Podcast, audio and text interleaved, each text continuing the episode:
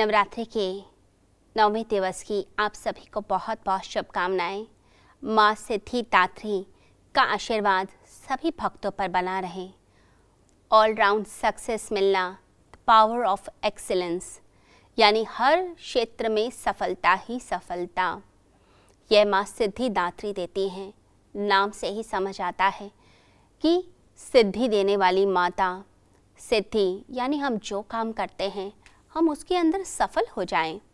जो चीज़ हम करें, हम इतनी लगन के साथ करें, इतनी मेहनत के साथ करें, अपने दिल को, अपने प्राण को पूरी तरह से उस कार्य में ही लगा दें।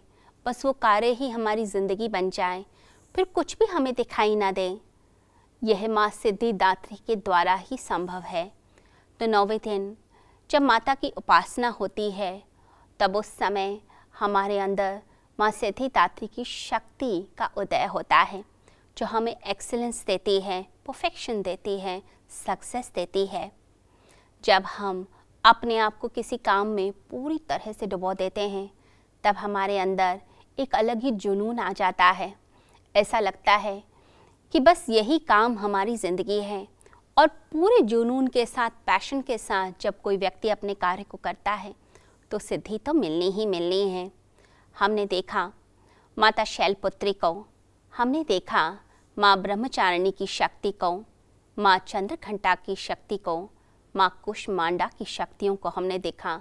स्कंद माता की शक्ति को हमने देखा कि किस प्रकार से पावर ऑफ़ लव वह देती हैं।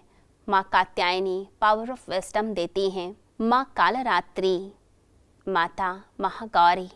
जब इन आठों रूप का ध्यान होता है जिसमें पावर ऑफ़ डिटर्मिनेशन हमें मिल रही है पावर ऑफ़ डिसिप्लिन हमें मिल रहा है, हमारे अंदर पावर ऑफ़ पीस आ रही है पावर ऑफ़ लव आ रहा है, ये सारी शक्तियाँ जब हमारे अंदर आ रही हैं, जब आठों देवियों की शक्ति मनुष्य के अंदर आने लग जाती हैं, तब उसके बाद उसके अंदर माता सिद्धिदात्री की शक्ति का उदय होता है, जैसे किसी की आठ भुजाएँ हो जाएँ, यानी कि एट पावर्स हो जाएँ, यानी उसके अंदर दृढ़ता भी हो, उसके अंदर डिसिप्लिन भी हो, यानी संकल्प ले लिया।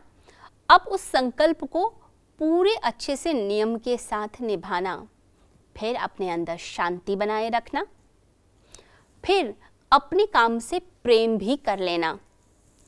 साथ ही साथ में अपने अंदर पॉजिटिविटी की पावर को भी लेकर आना। बुद्धिमत्ता से कार्य करना करेज अपने अंदर रखना, साथ ही साथ अपनी चीज़ को पवित्रता के साथ निभाना। ये समझ लीजिए एट विंग्स हैं एट पावर्स हैं, जो व्यक्ति को इतना सक्षम कर देते हैं कि उसका जो काम होगा, वो तो सफल होगा ही होगा, सिद्ध होगा ही होगा। आप किसी उद्देश्य के लिए जीवन जीते हैं, आप अपनी संस्था के लिए जीवन जीते हैं आप अपने देश के लिए जीवन जी रहे हैं, अपने घर के भरण पोषण के लिए जी रहे हैं, अपने करियर में सक्सेस पाने के लिए जी रहे हैं, जो भी आपका उद्देश्य है। अगर आप इन एट पावर्स का यूज़ करते हैं, इन एट पावर्स को अपने अंदर लेकर आते हैं तो आपका काम तो सिद्ध होना ही होना है। ये सारी जितनी शक्तियाँ हैं, ये सभी एक सर्कल में हैं। ये सर्कल तभी कंप्लीट होता है जब इन आठ शक्तियों का पहले आवाहन किया जाए। तो नवरात्रि के प्रथम दिवस से लेके आठवें दिवस तक ये जो एट पावर्स हमारे अंदर आती हैं, इन एट पावर्स के कारण नौवें दिन जब हम माता का ध्यान करते हैं तो माँ सिद्धिदात्री की कृपा साधक पर बरसने लगती है। और इस कृपा से उसके सारे कार्य बनते हैं। कुछ लोग कहते हैं, हमारे कार्य बन नहीं पाते या हमारा कार्य असफल हो जाता है। हम मेहनत तो करते हैं, लेकिन सफलता इतनी मिलती नहीं है। अगर ये दोष है तो अपने अंदर देखिए कि कौन सी पावर का यूज़ नहीं हो रहा। क्या आप बुद्धिमत्ता का कम प्रयोग करते हैं? क्या आप अपने काम से प्यार कम करते हैं? या पॉजिटिविटी की थोड़ी कमी आ जाती है? या शांति की कमी है? या फिर डिटर्मिनेशन की कमी है? डिसिप्लिन की कमी तो नहीं है। करेज की कमी तो नहीं है, या फिर आपके अंदर प्योरिटी की कमी है। पवित्रता के साथ अपने कार्य को नहीं संभाल पाते, अपने अंदर झाँक कर देखिए। और जो पावर आपको कम लगती है, उसके ऊपर वर्क कीजिए। जैसे ही हम यह अपने कार्य को फिनिश करते हैं एट पावर्स का उदय होता है। माँ सिद्धि दात्री, इस शक्ति का उदय होता है, जो हमारे हर कार्य को सिद्ध कर देगी। यानी अगर हम इस संसार में सफल होना चाहते हैं तो यहाँ सफल हो जाएँगे। और अगर हम आध्यात्मिक जगत में शक्तियों के लिए प्रार्थना करते हैं, मोक्ष की प्रार्थना करते हैं, मुक्ति के लिए प्रार्थना करते हैं तो फिर वहाँ मंगल होने लगेगा। तो सर्व मंगल मांगले शिवे सर्वात साधिके शरण्य तमके गौरी नारायणी नमोस्तते। तो हम उनकी शरण में जाते हैं, जो सबका मंगल करती है, कल्याण करती है। तो कल्याण करने वाली देवी सभी दिशाओं से हमारा कल्याण करने लगती है।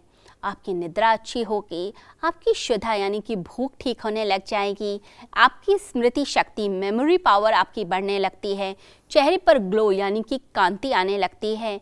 शरीर के अंदर अगर बीमारियाँ हैं तो वो बीमारियाँ दूर होने लगती हैं। मन में कोई डिप्रेशन है तो वो डिप्रेशन दूर होने लगता है। शारीरिक कमज़ोरी है या आत्मिक कमज़ोरी है तो शक्ति हमारे भीतर आती है। या देवी सर्वभूतेषु शक्ति रूपेण संस्थिता। नमस्तस्य नमस्तस्य नमस्तस्य नमो नमः। तो हम उस देवी का ध्यान करते हैं जो शक्ति का उदय करती है। हम उसको नमस्कार करते हैं। तो शक्ति का उदय होने लग जाता है हमारे अंदर। शांति का उदय होता है। लक्ष्मी आने लगती है, यानी सौभाग्य आने लगता है। माता के इन नौ दिनों में जो माता की दिल से उपासना करता है, उनके गुणों का ध्यान करता है पूरी निष्ठा के साथ करता है तो सौभाग्य तो बढ़ेगा ही बढ़ेगा। प्रोस्पैरिटी तो आएगी ही आएगी वो प्रोस्पैरिटी वो सौभाग्य, धन, धान्य, और जिस कार्य में भी हाथ लगाया, वो सफल हुआ। जैसे कहा जाता है कि इस व्यक्ति का हाथ लग जाए तो मिट्टी भी सोना हो जाएगी। इसका तो नाम ही अगर आप अपनी कंपनी में रख लो तो कंपनी सफल हो जाती है, आपके कार्य सिद्ध हो जाते हैं। तो लोग जो है कहने लगते हैं कि यह तो लकी चाम है, यानी कि इसकी गुड लक है अच्छा भाग्य है इसका। यह अच्छा भाग्य आता है जब हम निष्ठा से माता की उपासना करते हैं। और ये उपासना सिर्फ़ बाहरी रूप में नहीं है कि हमने दिया जला दिया, हमने व्रत रख लिया, हमने सात्विक अन्न ले लिया, सिर्फ़ यही नहीं, हमने माता के गुणों को भी अपनाया, पूरा दिन उसका चिंतन किया और उस गुण को अपने भीतर ही ले लिया। अपने विकारों पर विजय प्राप्त कर ली। जो अंदर के असुर हैं, उन सब असुरों का नाश किया। किससे ज्ञान के अस्त्र शस्त्रों से उनका नाश कर दिया। और देवी का आशीर्वाद फिर प्राप्त होता है। देवी हाथ से आशीर्वाद देती हैं। वो आशीर्वाद तभी आपको फलेगा जब आपने अपने अंदर के असुर का नाश किया है। तो अपने अंदर के विकारों का नाश कीजिए और माता की जो आपने उपासना की है और इस नौवे दिन जो आप उपासना कर रहे हैं तो माता से सफलता मांगे, माता से आशीर्वाद मांगे, उनकी कृपा मांगे। अगर सच्चे हृदय से प्रार्थना करेंगे तो माता का आशीर्वाद ज़रूर आपको प्राप्त होगा। सभी को जय माता दी।